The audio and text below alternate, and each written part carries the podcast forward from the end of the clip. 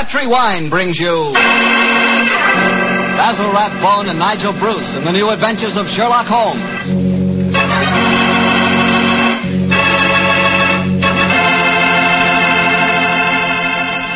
The Petri family, the family that took time to bring you good wine, invite you to listen to Dr. Watson tell us another exciting adventure he shared with his good friend, that master detective, Sherlock Holmes. And I'd like to tell you about my favorite time of day. It's just before dinner. You know, when the family's all sitting around in the living room and wonderful things are cooking in the kitchen? Ah, that's for me. And boy, that's the time for a glass of sherry. Because Petri California sherry really makes waiting for dinner a pleasure. That Petri sherry is the perfect before dinner wine. Just look at its beautiful amber color. And then taste that wonderful Petri sherry. What a flavor. Petri sherry has a rich, nutty flavor that's right from the heart of sun-ripened grapes.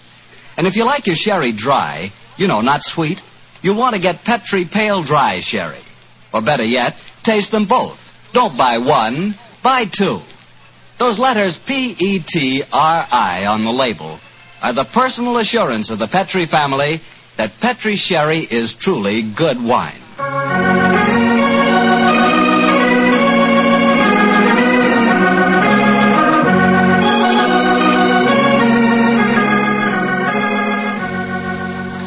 And now it's time to keep the weekly appointment with our good friend, Dr. Watson. How are you this evening, Doctor? I never felt better, thank you, Mr. Bartell. Draw up your usual chair and make yourself comfortable. Thanks. That's it. Oh, I see you've had the old tin dispatch box out again. I suppose you've been going through your notes on tonight's new Sherlock Holmes adventure? Yes, Mr. Bartell, and I think you'll find it as pretty a little problem as we ever encountered. The story began in 1887. A very busy year for us, my boy. It was the same year that Holmes solved the case of the Amateur Mendicant Society, who held their meetings in a luxuriously furnished vault below a furniture warehouse. Oh, I remember that story, Doctor. And uh, wasn't 87 the year you both escaped from death in the Paradol chamber? It was indeed. You've got a very good memory, Mr. Bartell. The story I'm going to tell you tonight topped off this unusually exciting year. It was late in October, and the equinoctial gales had set in with exceptional violence. All day the wind had howled and the rain had beaten against the windows of our Baker Street lodgings. Finally, it was uh, nearly midnight, as far as I remember. The storm grew higher and louder, and the wind in the chimney sobbed like a child. Suddenly, much to our surprise, the doorbell jangled, and a few moments later, our midnight visitor stood before us. He was a man of about 45, and as he looked about him anxiously in the glare of the lamp, I could see that his face was pale and that his eyes heavy like those of a man who's weighed down with some great anxiety. And yet when he spoke, his tone was businesslike and almost aggressive. I've come to you for advice, Mr. Holmes. That's easily obtained. And help. That is not always so easy. Help the gentleman off with his coat, will you, Watson? Here you are, sir. Let me, let me hang it up for you. Thank you, sir. I heard of you, Mr. Holmes, from Major Prendergast. Oh, yes. He said that you could solve anything, Oh, I'm afraid he said too much. but you've never been beaten. I've been beaten four times, sir. Three times by men and once by a woman. But supposing you sit down and introduce yourself. Uh, my friend's name is Watson, Dr. Watson. How do you do, sir? How do you do, Doctor? My name is Lovelace, Edmund Lovelace. And what brings you to me at this hour of the night, Mr. Lovelace? I'm in terrible trouble, Mr. Holmes. You don't know anything about me, but if you'll accept my case, you can save four lives. I wouldn't say that I know nothing about you, sir, though it's true that I know little beyond the somewhat obvious fact that, uh, well, you're single, that you keep a dog, but not a manservant, and that you are much preoccupied with your business, which I take to be some form of insurance. Oh, come, come, come. Oh, steady. Now, what is this? Well, I, magic? I'll wager that my friend's right, though. Isn't he, Mr. Lovelace? Perfectly. But I'll be hanged if I can see how he knows it. it's a practical application of logic, sir. The briefcase that you carry might at first indicate a barrister or some other professional man, but your brusque, business, businesslike manner counteracts that suggestion. An insurance broker who must visit clients at odd hours is the likeliest man to combine that manner with a briefcase at midnight. But uh, the wife and the manservant, uh, and the fact that I'm preoccupied with my business. Uh, your cufflinks don't match, sir. Each is from a different pair. That would suggest preoccupation, and it's a mistake that neither a wife nor a manservant would have allowed to pass. Yes, yes, but how about the dog? Oh, surely that's obvious, Watson. Well, I can't see it. I shall let you ponder on that matter while Mr. Lovelace uh, tells us his problem. Mr. Holmes, Are you as interested in preventing a murder as in solving one? Well, naturally I am, Mr. Lovelace. Even more so. But, uh, uh, please tell me your story. I live with four cousins of mine in an old house in Camberwell. My grandfather left the house and a sizable fortune to the five of us on condition that we lived together and maintained a family unity. It probably won't surprise you to know that we've grown to get pretty much on each other's nerves. Oh, what happens if one of you dies, Mr. Lovelace? His share is divided among the others, Doctor. Oh, yes, yes, yes. well, the wonder to me is, sir, that uh, not that a murder may take place, but uh, that it has not happened long ago. Who's responsible for the administration of the estate? My cousin Gerald. He's much older than the rest of us, and he's a thoroughly unpleasant, cantankerous man. Yeah. He gets an extra share in the estate as administrator, and in consequence, he doesn't work. We feel, of course, that he lives off us, and we're continually quarreling with him about it. Well, sounds like a jolly household, I must say. There's going to be trouble, Mr. Holmes, I know it. Gerald hates us, and he's jealous of our share in the estate. You spoke of preventing murder just now. Uh, yet I can see that you've selected your cousin Gerald as the potential murderer. Am I right? Yes, you are. Mhm. But don't think it's personal prejudice that makes me suspect him. I have good reason for doing so. Oh, what reason? This evening, just before dinner, I helped Gerald off with his top coat and went to hang it up for him. As I did so, I heard a strange metallic clink in one of his pockets. I slipped my hand inside it and found a hypodermic syringe and a small phial of liquid. I opened the phial and smelled it. Gentlemen, it reeked of bitter almonds. Mr. Cyanide, eh? Now, what did you do? I thought of destroying it, but I realized that that would put him on his guard, so I replaced it in his pocket. Of course, I warned the others, and we decided that I'd come to you. I had to see a most important client tonight, or I'd have been here earlier. Yes, it seems odd that you didn't come directly to Mr. Holmes as soon as you'd made the discovery, Mr. Lovelace. After all, if a potential murderer is walking about with a pocket full of cyanide, I should have thought that that it- itself was uh, more important than business. Well, I, uh, yes, I, I suppose it might seem so to you, Doctor. Now, that's a most interesting stick you carry, sir. May I examine it? Of course. Here. Oh, thank you. now I see how you deduced that Mr. Lovelace had a dog, Holmes. There are the marks of the dog's teeth on the stick. yes, my dear Watson, but these marks under scrutiny give us even more specific information. He's a large dog. You've had him for some years, Mr. Lovelace, and he's now old and feeble. Well, you're perfectly right, but I'll be hanged if I can see how you can tell that from looking at a walking stick. This stick is covered with teeth marks, therefore it has been carried many times by the dog. Now it's um, a heavy stick, so only a large dog could have carried it. And the teeth marks also indicate a large jaw. The older marks are deep sunk. Look here. The fresh ones, where the wood is not yet darkened, are shallow. Yes, it's obvious that the jaws are losing their strength. That's very clever of you, Mr. Holmes, but I don't see what it has to do with the case in hand. Oh, neither do I, Holmes, I must confess. No, surely it tells us that your story, Mr. Lovelace, may bear a less terrifying implication than you think. On the other hand, its implication may be even more terrifying.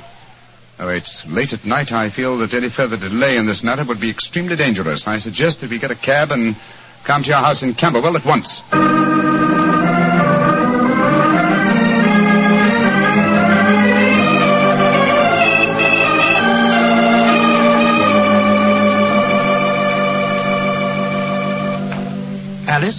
Randolph, I'm glad you're still up. I was able to persuade Mr. Sherlock Holmes and Dr. Watson to come back with me. Gentlemen, this is my cousin, Alice Harley. How do you do? How do you do, Miss Harley? How do you do? And my cousin, Randolph Lovelace. How do you do? How do you do, How sir? do you do, Mr. I've told him about the whole business, Randolph, so we can all speak perfectly freely. Let's begin by sitting down, shall we? Randolph and I have just finished a little cold supper. We've been to the theater tonight. Well, Mr. Holmes, I.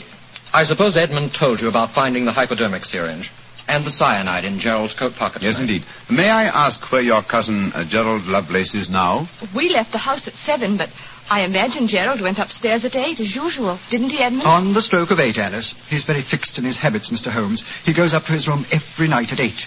There he reads or works on his accounts and eventually goes to bed any time between ten and one. Well, he might still be up. I should like to speak to him a little later. In the meanwhile, may I ask you two young people, tell me quite honestly your feelings about your cousin Gerald? And you might as well be frank. I've kept nothing back. All right.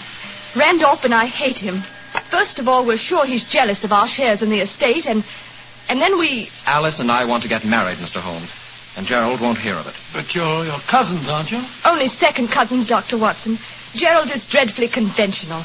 He's threatened us that if we do get married, he'll go to court and try to have our shares in the estate annulled. And from the way the will is worded, I wouldn't be surprised if he could do it. So you can see why we have no great love for him. and why we're afraid of him. Well, he sounds an extremely unpleasant person to me. You, you mentioned there were five cousins in the house. Three of you are here. Mr. Gerald Lovelace is upstairs. Who and uh, where is the fifth cousin? The fifth cousin is my brother, Gilly. He's something of a tragedy, I'm afraid. You see, Gilly's 20, but he he never developed mentally beyond the, the age of eight. He had a bad fall in the hunting field when he was a kid.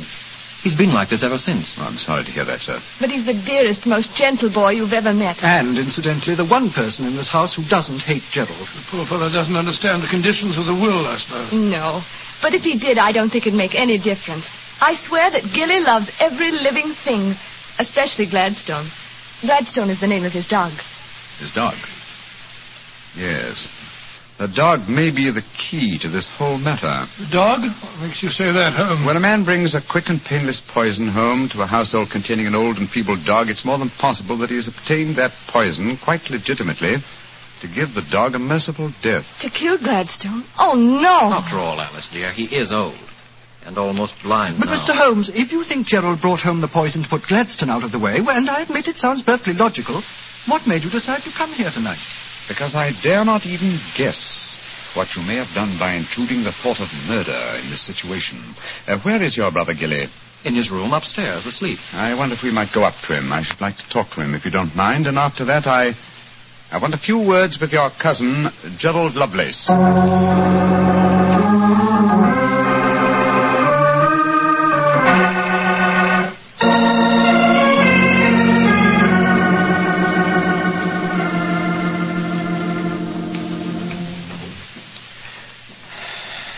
Asleep, Mr. Holmes. Yes, with, with a dog in his arm. Hmm. I'm afraid we'll have to waken him. Gilly? Gilly? That's all right, Gladstone. We're not going to hurt him. Gilly? Hmm? Who, who is it? Oh, hello, Alice. Who, who are these men? They've come to take Gladstone away. No, no, Gilly, we, we haven't. Oh, of course not, Gilly. We've just come to admire him. Your brother's been telling us what a fine dog he is. Oh, that's different. He isn't he beautiful? I I just had such a wonderful dream about him. Ah, such a wonderful dream. What was it, Gilly? Well, he, he he was all young again. Just a puppy. He, he was chasing a rabbit across a cliff top. And, and, and I was running with him. Oh, Gladstone looked so beautiful. Didn't you, old boy? Of course you did. And, and you know, the rabbit went down a hole and, and Gladstone went down after him. And I went down after Gladstone. And, and we all had tea with the rabbits. Oh, it was so funny. They all had little green hats on. Hats with, with feathers. I wanted Gladstone to try one on, but he wouldn't. Huh. So sleepy. Come on, Gladstone.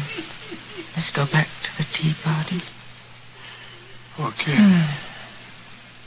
His world may be a great deal more pleasant than ours, Watson. That's what I'd like to think, Mr. Holmes. Now I'd like to have a few words with your cousin Gerald. His room's at the end of this corridor. I'm afraid Gilly wasn't much help to you, Mr. Holmes. On the contrary, young lady, he told me exactly what I wanted to know. Here we are. This is Gerald's room. There's no light under the door. He must have gone to sleep. And I'm afraid we must waken him too. Must be a heavy sleeper. But he isn't. He's a remarkably light one. Come on, let's go in. Strike a match, will you, old fellow? Sure.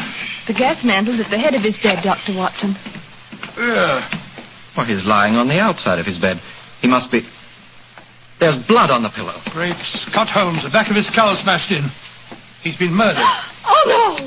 Horrible! Yes, Watson, but not by the blows on his head. Look here on the table by his bed. A hypodermic syringe and a broken phial. Yes, a broken phial. Reeking of bitter almonds. Poor devil. Well, I won't pretend I liked him. But what a ghastly way to die. All they that take the sword shall perish with the sword. So the scriptures say, Mr. Lovelace. The very suspicion of the killing has brought murder to pass. Well, it's too late to prevent it. Our job now is to find the killer and see that he's brought to justice.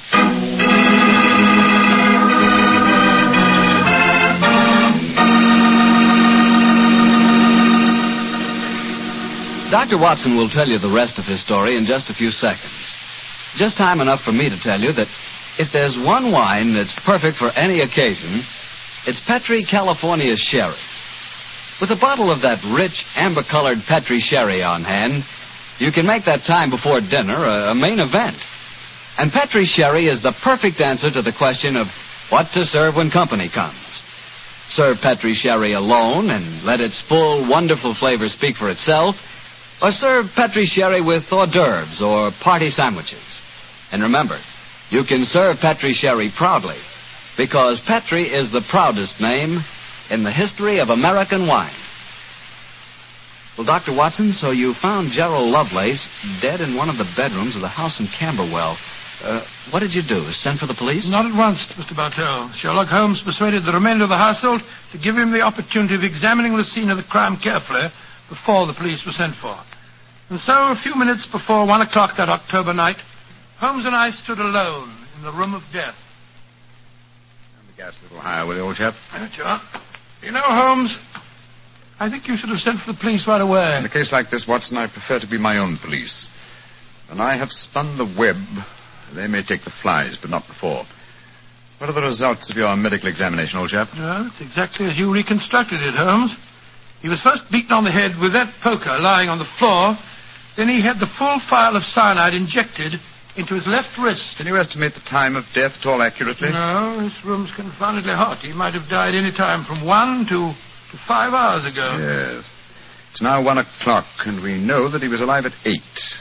Mr. Edmund Lovelace saw him leave for his room at that hour. Yes, if he was telling the truth. One thing we do know for a fact is that this man was murdered at the exact moment he was going to bed.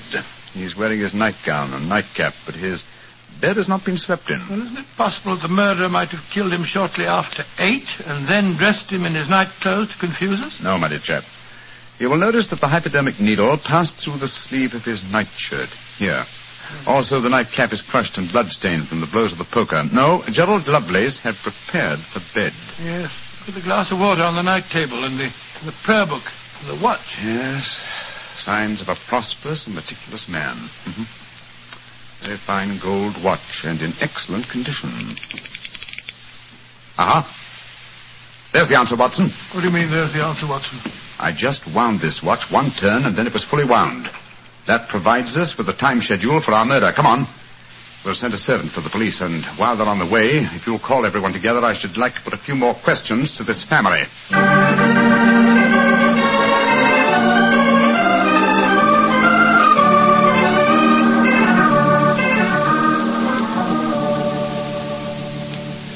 Before the police arrive, I should like to hear your statements again very carefully, if you don't mind. Mr. Edmund Lovelace, what were your exact movements tonight? I left here shortly before ten. From ten o'clock until the time I came to Baker Street, I was with my client. His name and address, please. Derek Waterlow, 39 Onslow Square, South Kensington. Thank you. Make a note of these, will you, Watson? All right, you are, Holmes. You, Miss Harley, and you, Mr. Randolph Lovelace, went to the theater together. Can any independent witness testify as to your movements? Well, yes, Mr. Holmes. We went with friends, the Grant Moresbys. They live at the Clarendon Hotel off Charing Cross. What time did you leave this house? Well, it, it was about a quarter to eight, wasn't it, Alice? Yes. And after the play, we went to the Cafe Royal for a little refreshment with our friends and then came back here. I see. And what time did you arrive back at this house? Just a few minutes before midnight. I remember the grandfather clock in the hall striking just as we went into the drawing room. And your brother Gilly, sir. I hate to waken him again. Have you any idea of his movements tonight? Well, he never goes out after dark, mister mm-hmm. Holmes. But I spoke to the cook as we came in tonight. She says that he played cards with her until just after ten o'clock. He was fast asleep when I looked in on him shortly after midnight. Thank you. You've made a note of all these facts, Watson? Yes, Holmes, I got them all down. Good. Then let's be on our way to Baker Street. But the police, Mr. Holmes, they're on their way. I know. Uh, uh, please give them my regards, will you? Apologize for my informality and tell them that I shall have the answer to this matter probably in a little over 24 hours.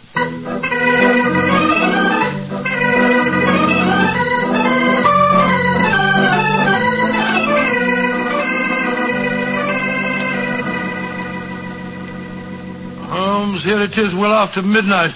You haven't done a thing on the Camberwell case. No, but you have, old chap. You've checked on all the time alibis and found them valid. I'm much obliged to you. Inspector Lestrade was here tonight, you know, and he made some pretty caustic remarks, I can tell you. Oh, didn't you inform him that I'll uh, have the answer to the problem before many hours have passed? Uh, I did, but you know, Lestrade, he, he wanted action. he shall have it. Is the watch still running? Yes, there's another thing. What'll Lestrade say when he finds that you took the dead man's watch? I've no idea. Oh, why didn't you take it anywhere? You sound sleepy, old chap. I am confoundedly sleepy. Why don't you go to bed? What are you going to do? Continue my vigil with my pipe and the watch of a dead man?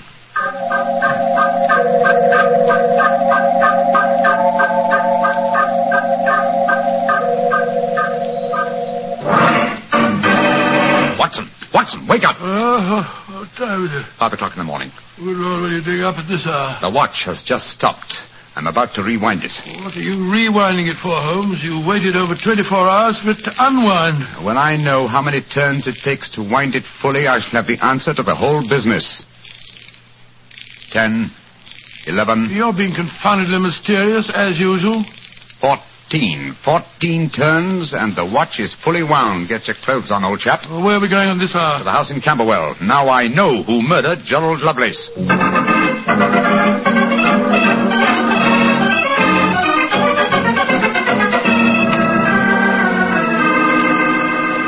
Mr. Edmund Lovelace, I'm glad you let us in.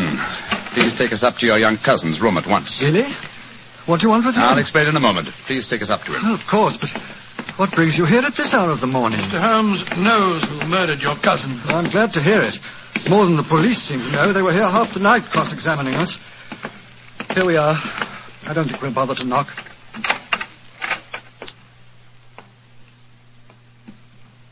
Billy. Billy? I'm awake. We heard you coming up the stairs, didn't we, Gladstone? It's the same man again. You're not going to take Gladstone away, are you? Please don't take him away. Don't worry, Gilly. We're not going to touch him. Oh, that's all right then.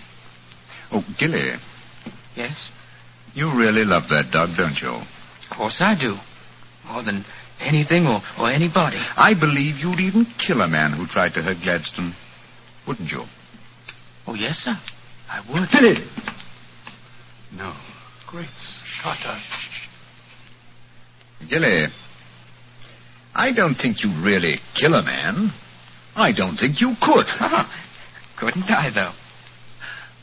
How would you kill him? Hmm. I'd hit him first. I'd take a poker and hit him on the head so he couldn't fight back. And then I'd take the nasty needle he told me he was going to stick in Gladstone, and, and, and I'd fill it full of that water he showed me, and I'd stick it in him. That's what I'd do. Then he'd be dead. And, and he couldn't hurt my Gladstone anymore. Not ever. Let's leave him, shall we? Goodbye, Gilly. Pleasant dreams. Goodbye, sir.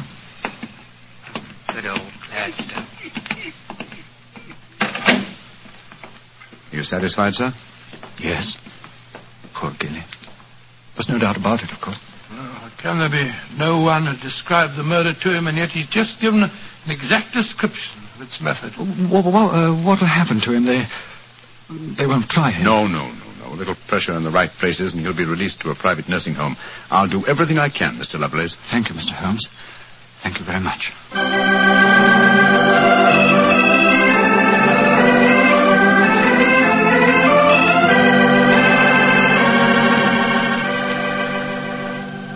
Well, Holmes, now that we're back in Baker Street and the whole pressing case is finished with, perhaps you'll tell me how you knew that, that Gilly had committed the murder. Well, consider the uh, time schedules, old fellow. You checked the alibis of the other cousins and found them satisfactory. That meant that um, Alice Harley and uh, Randolph Lovelace could have committed the crime only at midnight. Edmund only before ten. Gilly only around eleven. You said that the uh, time of death could have been at any of those hours. Yes, I did. So how did you pin it down to, to 11? The watch gave me the specific answer. When I picked it up, I unthink- unthinkingly wound it. Made one turn and was then fully wound. Now, when does a methodical, precise man like Gerald Lovelace wind his watch? Just as he's going to bed. Exactly, old fellow.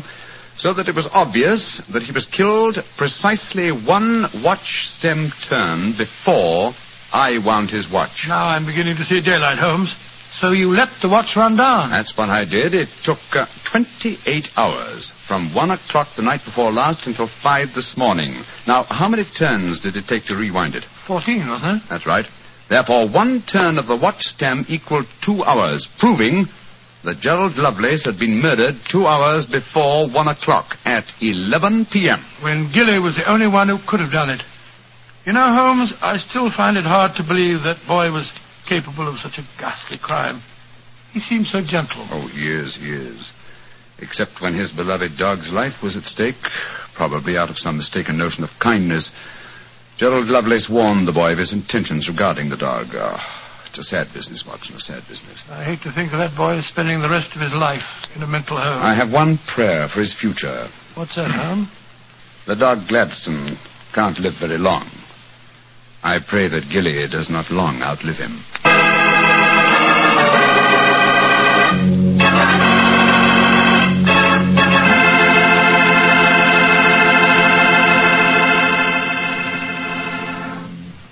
Doctor, that was a remarkable bit of deduction on the part of Mr. Holmes. Yes, extremely clever, wasn't it? Of course, if I may say so, I was of some small help myself. Small help.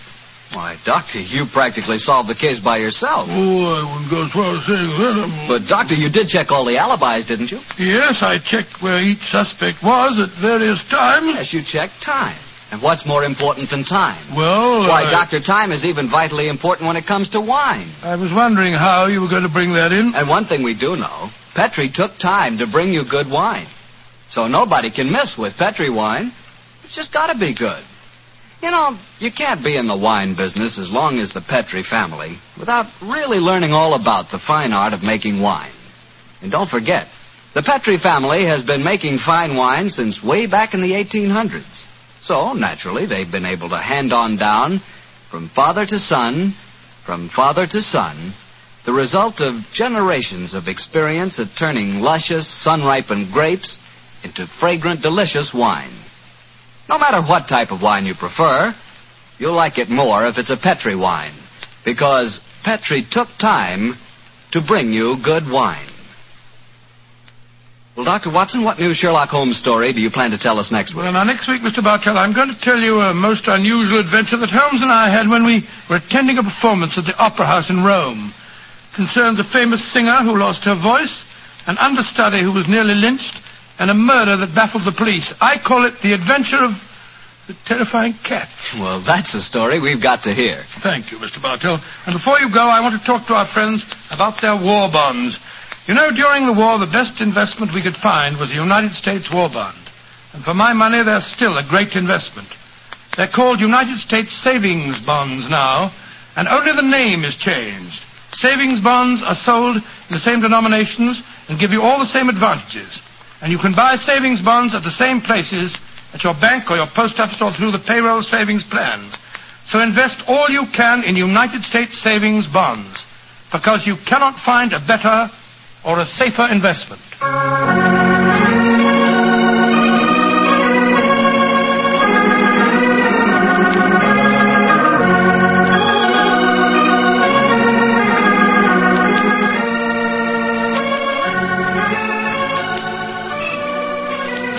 Tonight's Sherlock Holmes adventure was written by Denis Green and Anthony Boucher and was suggested by an incident in the Sir Arthur Conan Doyle story, The Five Orange Pips. Music is by Dean Fostler. Mr. Rathbone appears through the courtesy of Metro Goldwyn Mayer, and Mr. Bruce through the courtesy of Universal Pictures, where they are now starring in the Sherlock Holmes series. The Petri Wine Company of San Francisco, California, invites you to tune in again next week, same time, same station. Sherlock Holmes comes to you from our Hollywood studios.